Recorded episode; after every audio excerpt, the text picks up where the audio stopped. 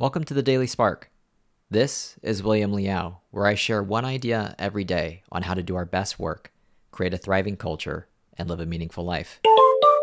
Maybe you're not inclined to try something because you're not comfortable risking failure.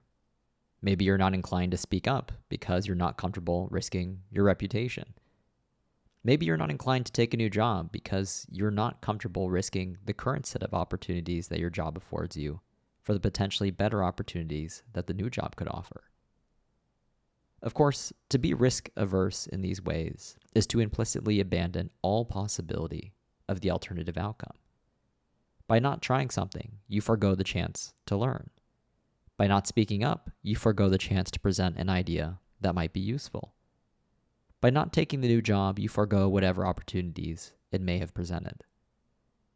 Before the prospect of what you may lose completely persuades you into inaction, it's worth balancing your perspective by acknowledging what becomes possible when you do take action.